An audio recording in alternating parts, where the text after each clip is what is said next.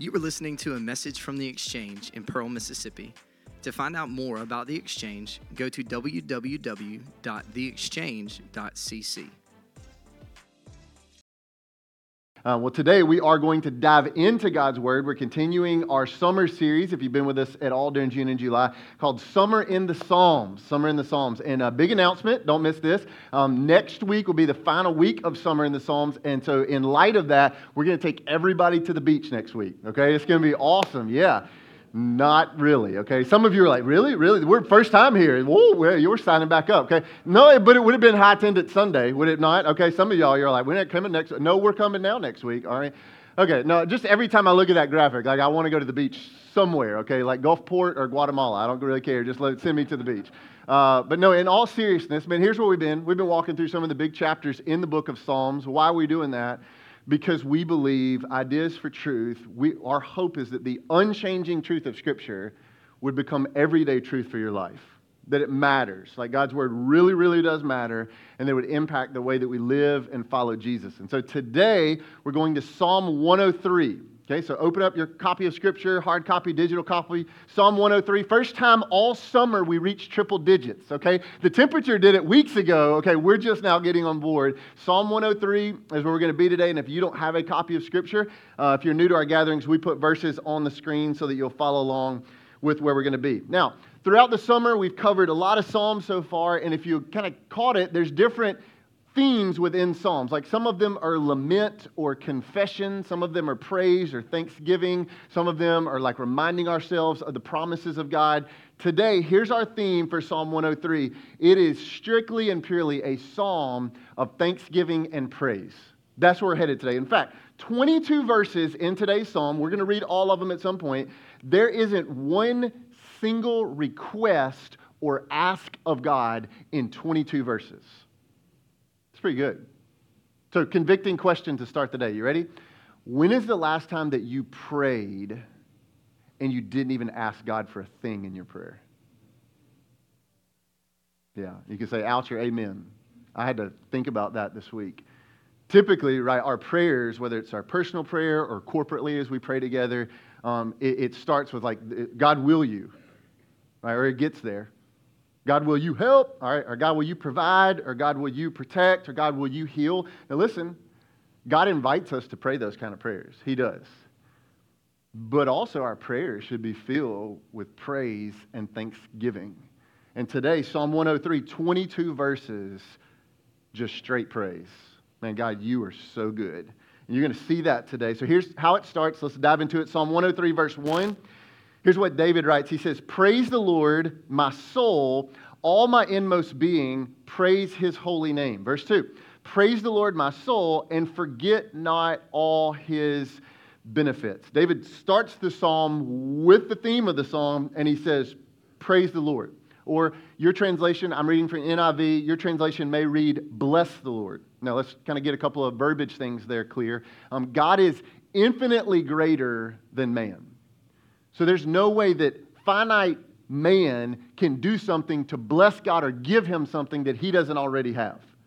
So, why does David use that word in some translations? Well, what he's saying is what does bless the Lord is when his people and his creation praises him. That blesses his heart that we would praise him. And so he says, Praise the Lord. And then verse 1 says, Praise the Lord. He says, My soul. So it's kind of like David is he's writing this, he's doing this personal reflection, and he's looking at his, his attitude, his heart, his mind, and he's like, man, I'm, I'm not really praising God enough. And so he's kind of having this internal conversation where he's talking to himself. Some of y'all, you talk to yourselves. We know, we see it. You think nobody sees it, we see it. David's talking to himself, and he says, Soul, we're going to praise the Lord more. We're going to praise the Lord. And so, in light of that, he begins to do that all throughout Psalm 103. Soul, praise the Lord. Um, write down this statement when praise leads the way, it changes the entire day. And I know it rhymes, but that helps you remember it, okay? When praise leads the way, it changes the entire day. Some of you need to write that down. Then some of you need to practice it on Monday, okay? That'd be great. Your spouse would really appreciate that. When praise starts, man, it changes the tempo of everything around us. We are a people who gravitate towards negativity. This is what leads the way, right? Many times in our thoughts, in our speech, in our news, in our social media, we, we gravitate towards that. But what David's going to challenge us with today is that if you are saved, if you're forgiven by God, if you've been redeemed by Him, praise should be what comes out of you first. Praise should lead the way. In fact, David commanded his inmost being to praise the Lord. And I love what he said in verse 2. It's about to mean so much for us. He said, And forget not all his benefits. How many of you ever worked at a job that gave some kind of benefits before? Okay, um, awesome, cool. And so they sit down, they're like, hey, here's all of the things that, like, we're to pay you a salary, but then on top of that, you're to have this thing and this thing and this thing. And David begins today to just lay out the benefits plan of following and knowing God. Can I just say today, it doesn't matter where you've worked or where you may work or where you did work, there's no benefit plan of this earth that matches the benefit plan of God. No 401k, no health insurance package, no bonus incentives. If you sell this much, then you get no, no, none in the stratosphere of what God's going to say today. And so, in fact, here's what we're going to do today is I'm going to use Psalm 103 and I'm going to lay out 10 what I'm calling benefits of the believer. Okay? 10, there's going to be a lot, 10 benefits of the believer. And so my hope today, here's, here's my hope as we end today. So you can write down that 10 benefits of the believer. Here's where I hope that you end today. So I'm going to go ahead and give you my underlying motive for the next 25 minutes or so. You ready? It is that at the end of today that we would have read all 22 verses of Psalm 103. I would give you 10 benefits of the believer and you would sit there at the end of today and you would be just overwhelmed at the goodness of God. As I read it this week and was just, man, identifying what Scripture was saying, I was just like, no way, God. Like, for me, no way. And so my hope is that, that if you're a follower of Jesus, you'd get there today. That the Word of God would be that real to you that you go, like, He loves me like that. He, he offers that to me. And, and you know what it would cause you to do? That praise would lead the way. There you go. God, like, I don't, I don't even know how to say anything back to that other than just, man, thank you. That's, that's it. That's where we're headed today, okay? So, like, if you're not into that, then sorry, that's where we're headed. Um, for some of you today, maybe you might hear the benefits of God.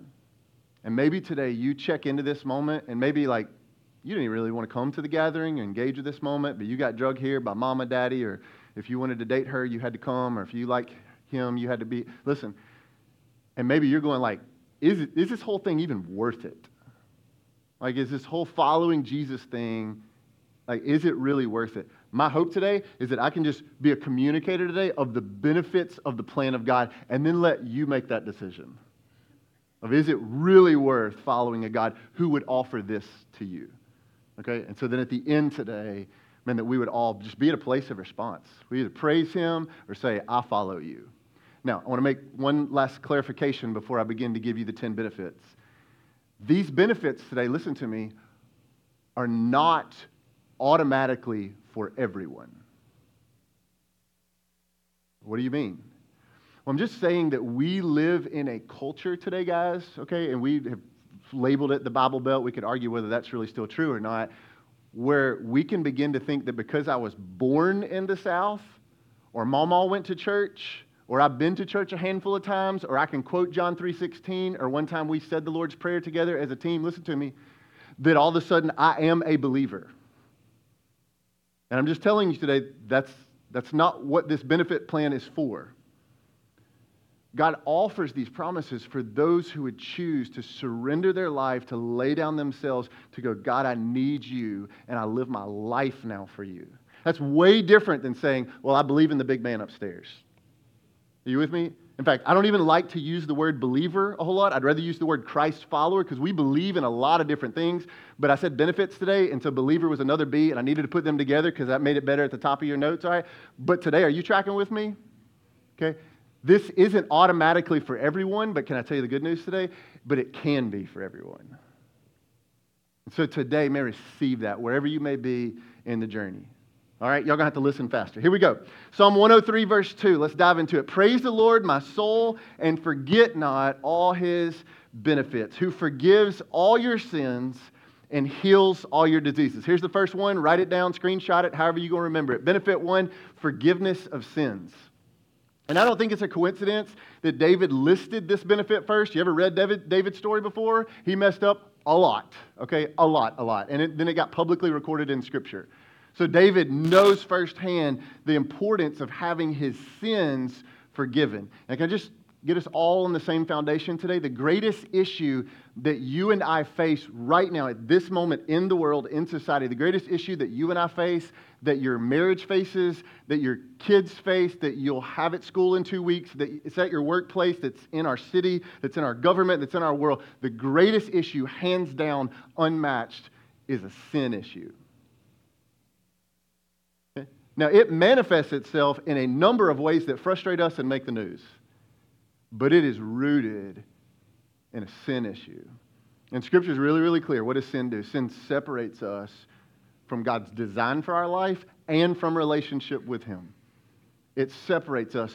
But what does Scripture say? What, what is the first benefit? We just, you just wrote it down that He forgives all your sins. Which ones did David say?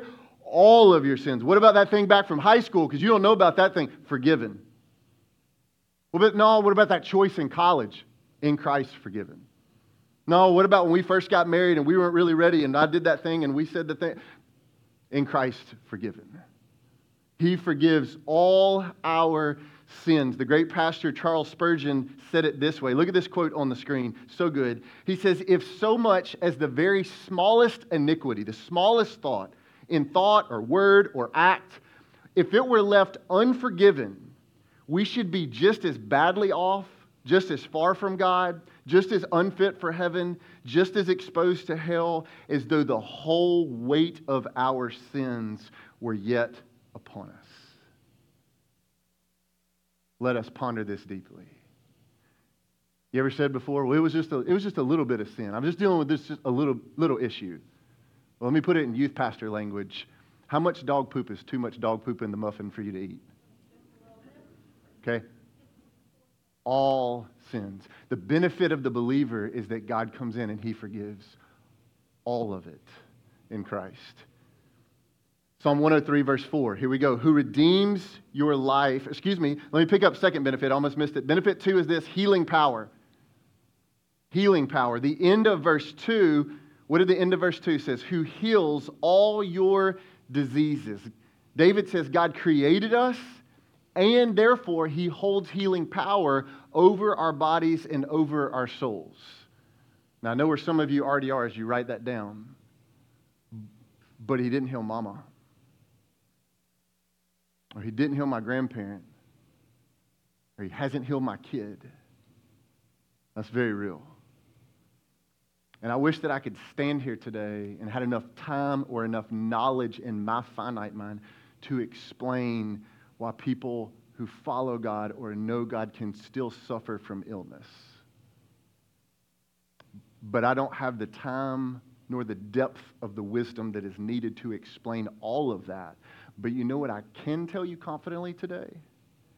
That while all earthly sickness may not be healed on earth, the scripture promises very clearly that for those who know and love and follow him, there is coming a day, a day better than today, where all sickness and all disease and all mourning and all tears will be healed and wiped away.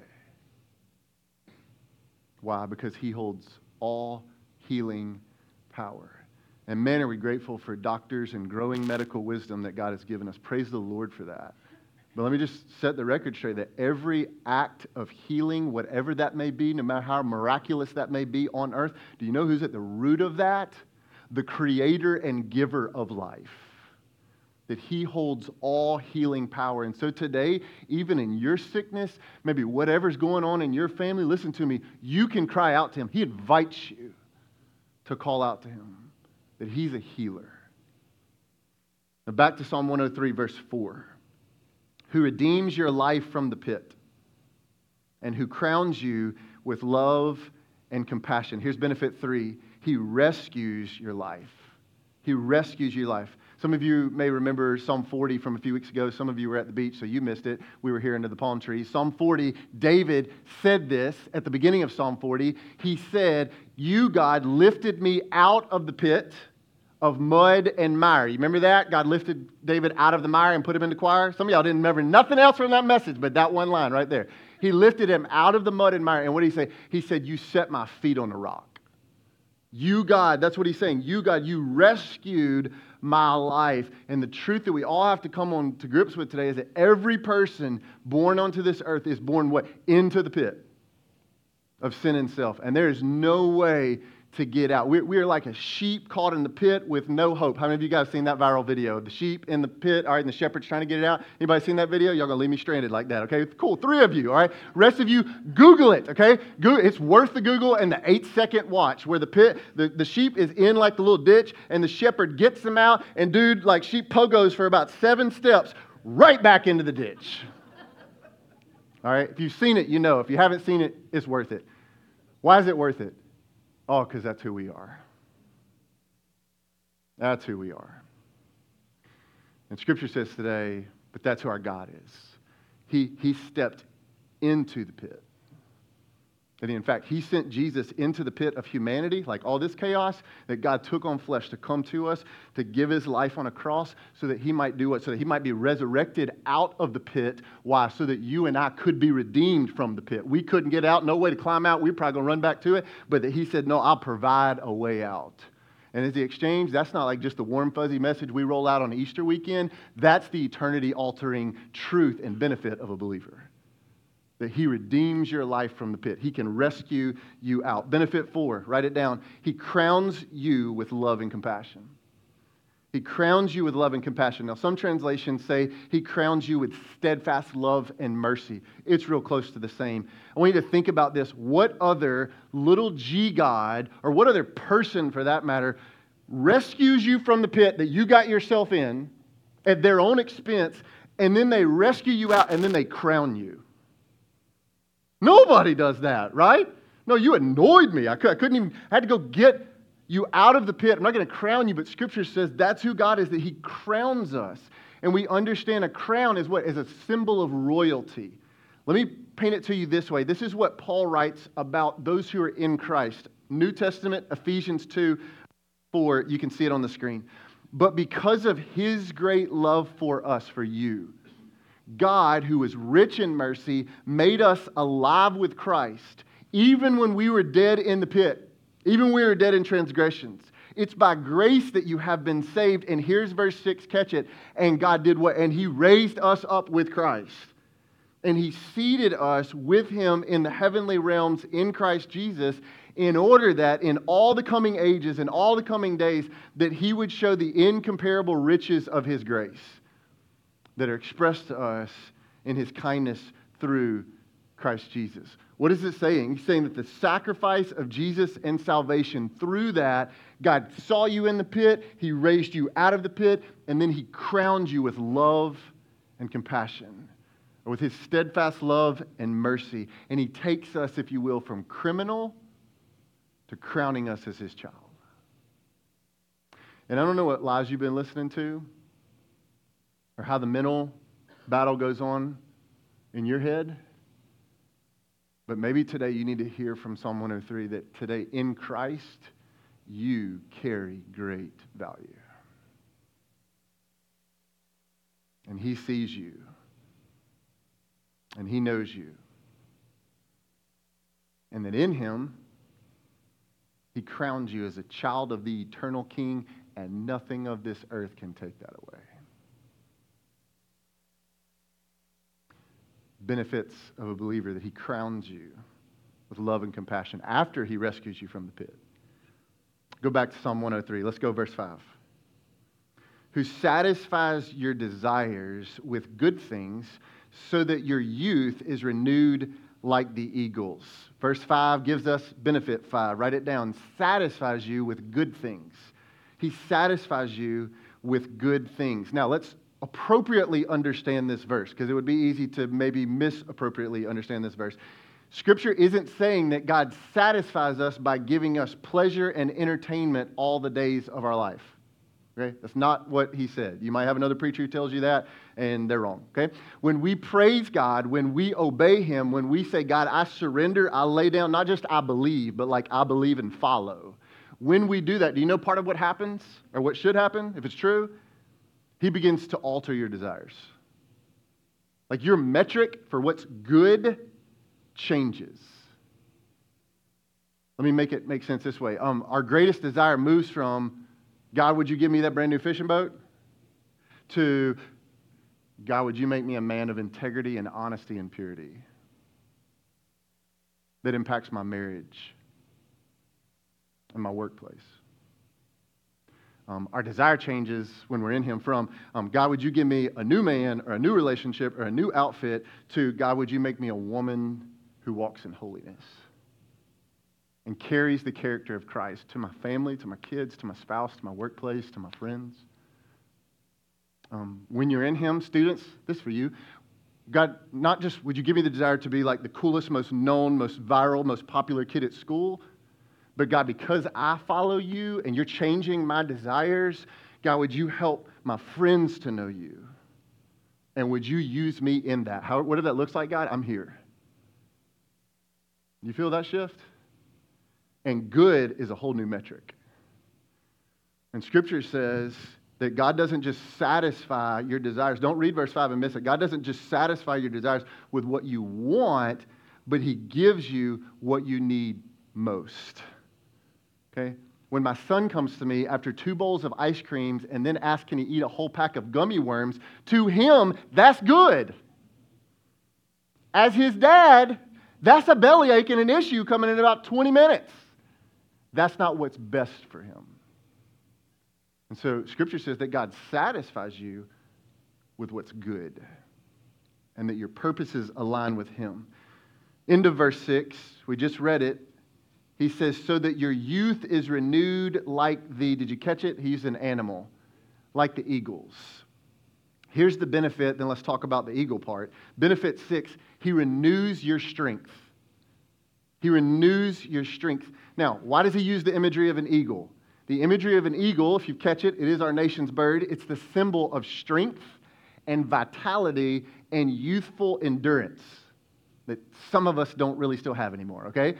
But that's why he uses that. The benefit of the believer, the follower of Jesus, is what? That God satisfies your life with the strength and the perseverance that you need. Now, many of us love to quote this verse. You've got it on a Bible cover, a t shirt, or grandma's got it on a picture frame. Isaiah 40, verse 30. Look at it on the screen.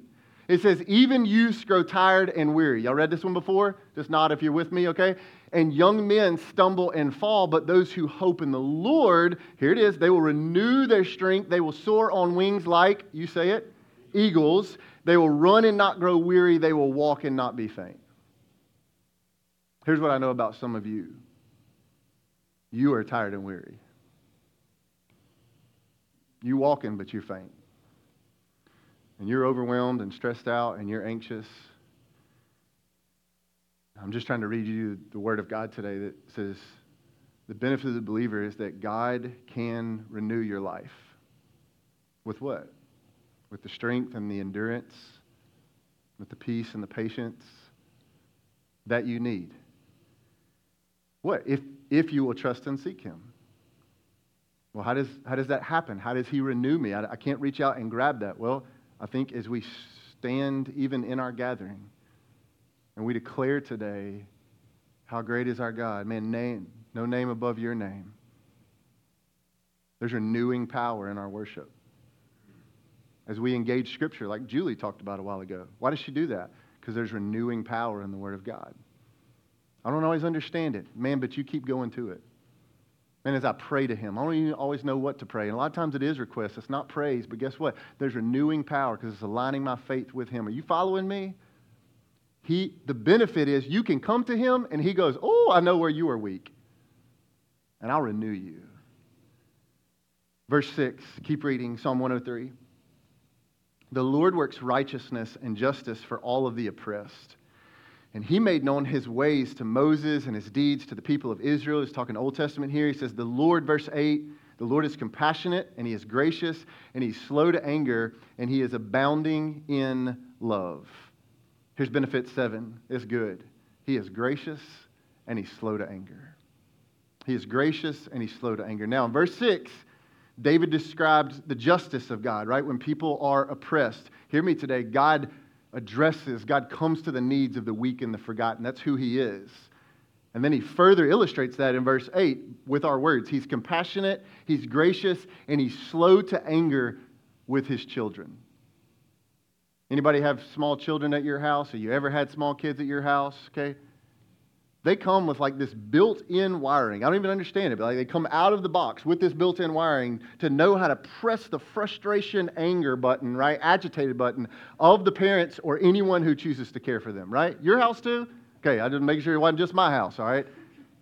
Like for the 97th time, would you not put your macaroni up your nose? Like it's not where it goes. Okay. And I don't know about you, but man, in my parenting flesh, woo, underneath the surface, it can just start like that. Uh-huh. Okay, yeah. Now I'm talking real. Some of y'all don't woke up. And you may keep it down here, or it may just show right here, or it may come out right here. All right? But man, it just presses that button inside of us. And the beauty of Scripture today is says that's not the character of our God towards his kids. He's compassionate, and he's gracious, and he's slow to anger, and he's abounding in love. You know, our default as a society with other people when they do us wrong and ooh, they do us wrong, right? They said that thing. They posted that deal. They stabbed me in the back. They talk about me and didn't even say nothing. Listen to me. Our response is what? I will make you pay until I feel it's enough. I will harbor that anger or that bitterness as long as I can, until I feel justified in that. As I read that this week, man, I just thought, oh, it's a really good thing we're not God. Because the character of God is what? Well, Scripture says He's compassionate and He's gracious and He's abounding in love. And maybe for somebody today, I don't know, it may just be one person, but maybe you've lived a lot of life believing that God just, He just exists with like this low level of frustration towards you. You ever going to get it together? Why do you keep falling in the same areas? And that's who you believe the character of God is. And I think Psalms today is maybe, it's just shaping your mind, man. It's just flipping our idea of who, who really is our God. Man, at his, at his core, his heart is compassionate and gracious and slow to anger and abounding in love. Now, hear me. He has a clear standard of holiness, and it matters. And he's exercised punishment against that over and over in Scripture. But you know what I believe it's come after? a long, slow period of grace and compassion and abounding in love. And that's who he is. He's gracious and he's slow to anger. Pick up verse 9. We got three more to go. Psalm 103, verse 9. He will not always accuse, nor will he harbor his anger forever. He does not treat us as our sins deserve or repay us according to our iniquities. Verse 11. For as high as the heavens are above the earth, so great is his love for those who fear him. As far as the east is from the west, so far has he removed our transgressions from us. Benefit 8, write it down. Unmeasurable mercy. Unmeasurable mercy. This one's good. I've heard the difference. I've described it this way. I didn't come up with it, but I've heard the difference in grace and mercy taught this way. You probably heard it. Grace is getting what you don't deserve, mercy is not getting what you do deserve. And I love it. Verse 10, what did he say? David says, God does not treat us as our sins deserve. Can I tell you what our sins deserve according to Scripture? The greatest wrath and punishment that God could offer. That's what we deserved. That's what we drew up. But Scripture says that's not what He offered.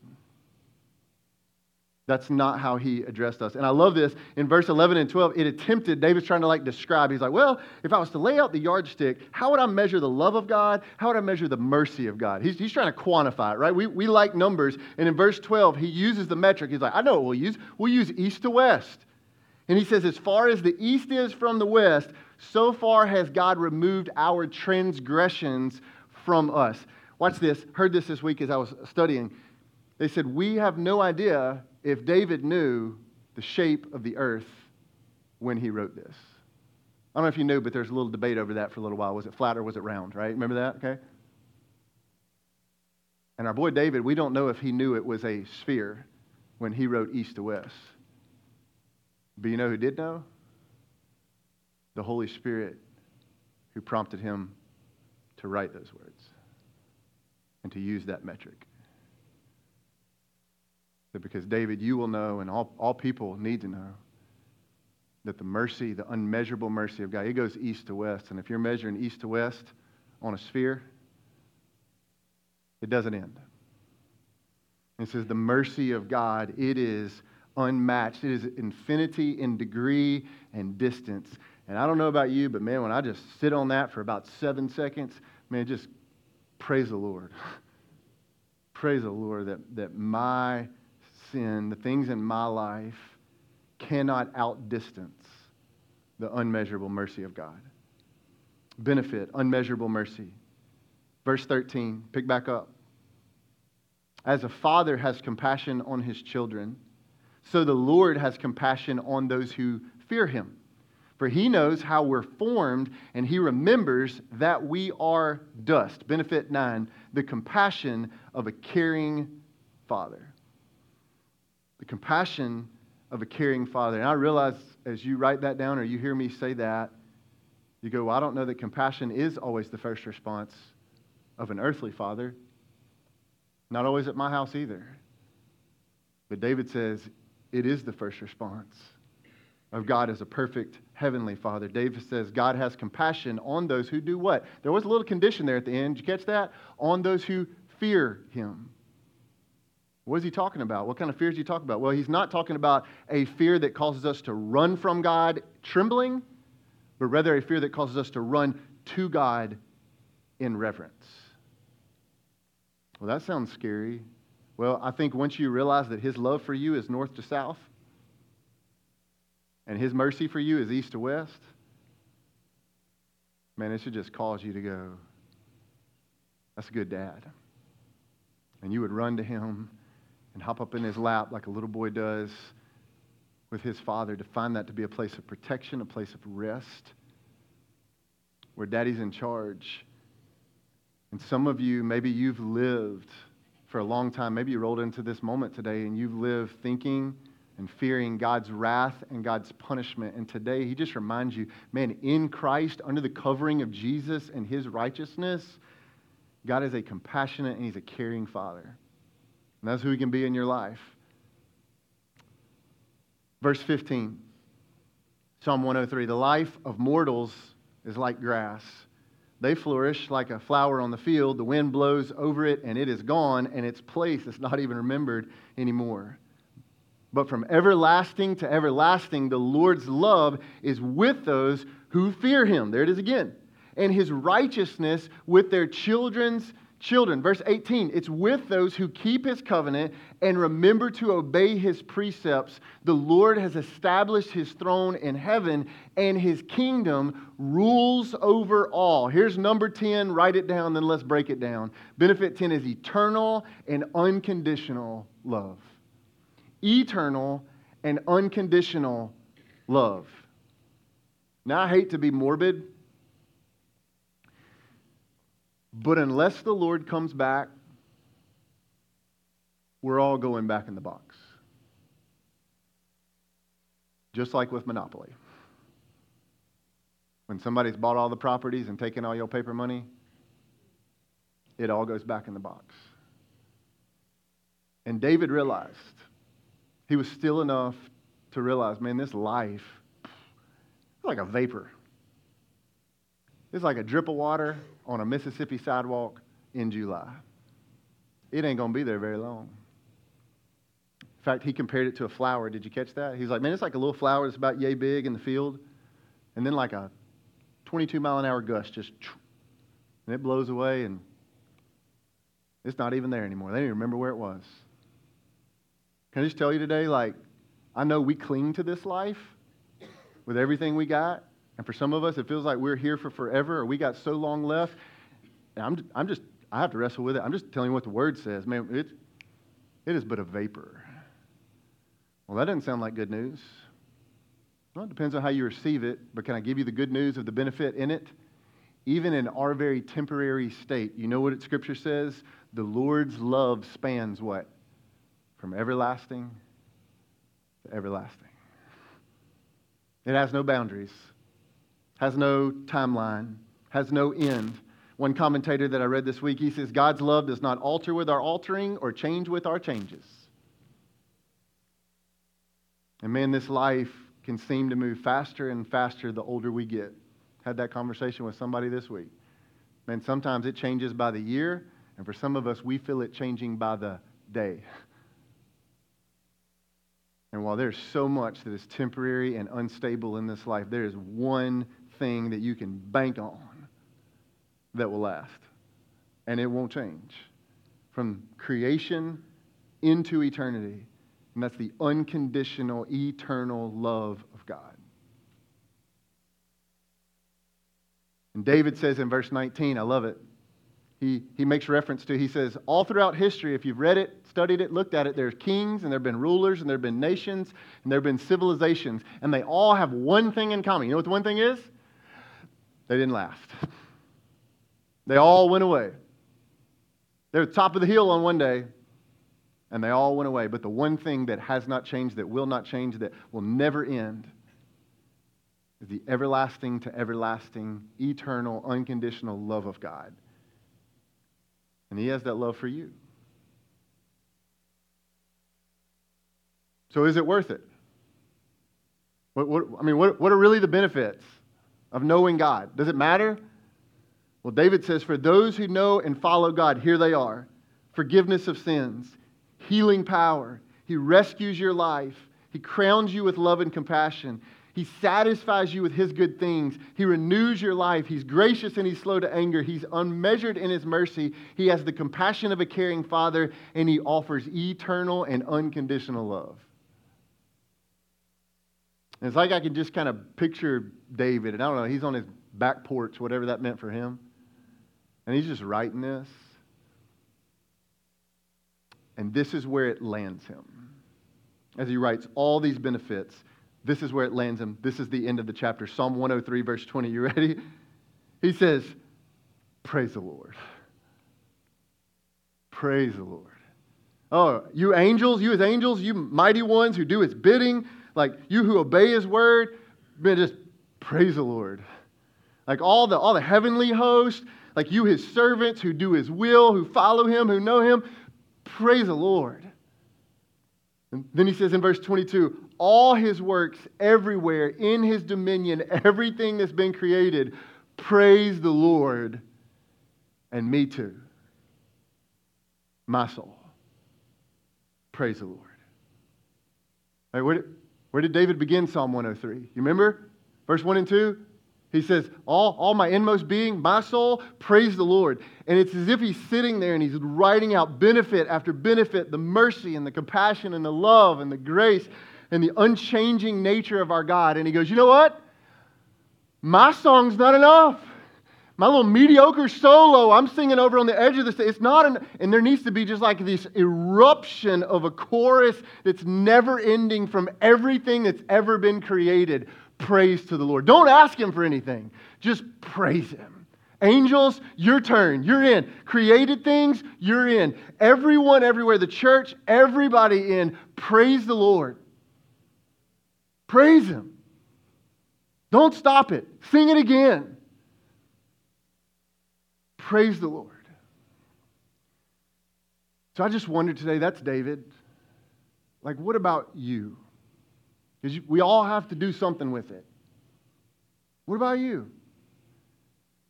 Like, are you, can you confidently say today, are you living life in light of the benefits of a believer? Because for some of you today, maybe you rolled into this moment, you're going like, is it even worth it? And my hope today is that you heard the character of God, the love of God to rescue you and pursue you and forgive you and crown you and love you. And now you got to figure out what you're going to do with that. But for a lot of you who would go, man, I know him. He did rescue me. He does love me. He has forgiven me. He pours out mercy on my life. What you going to do with it? Told you I hope that we landed. That it lands you in a place to go, man, how can I not live my life for him? How can I not fully follow him? And how can I not allow everything that's in me, my inmost being and everything that I am, to praise him? No matter where you may be in life or in your faith journey, we pray today's time pointed your heart to what is true and gave you hope to hold on to. We want you to know that we are available and ready to pray for and encourage you as you learn what it means to get life in Jesus and give life to others as you live out your faith. To get a conversation started with one of our ministry team members, you can send us a private message or text your first name to 601 397 6111. We would love to pray for you and walk you through anything that you may be experiencing. You can find reading plans and other resources to help you take the next step in your faith on our website, www.theexchange.cc. As we close out our time today and prepare to scatter as a church, let us speak out our declaration together. We believe the great exchange took place when Jesus, who had no sin, became sin for us so we could know God. We exist to see people exchange their old life for new life in Christ and live out their purpose. Christ's love compels us to exchange ideas for truth. God's word is our standard. Selfishness for serving, we will serve others. Pleasing for reaching, we will share our faith. Keeping for dispersing, we will make disciples. Forgetting for celebrating, we will praise God. We are the church.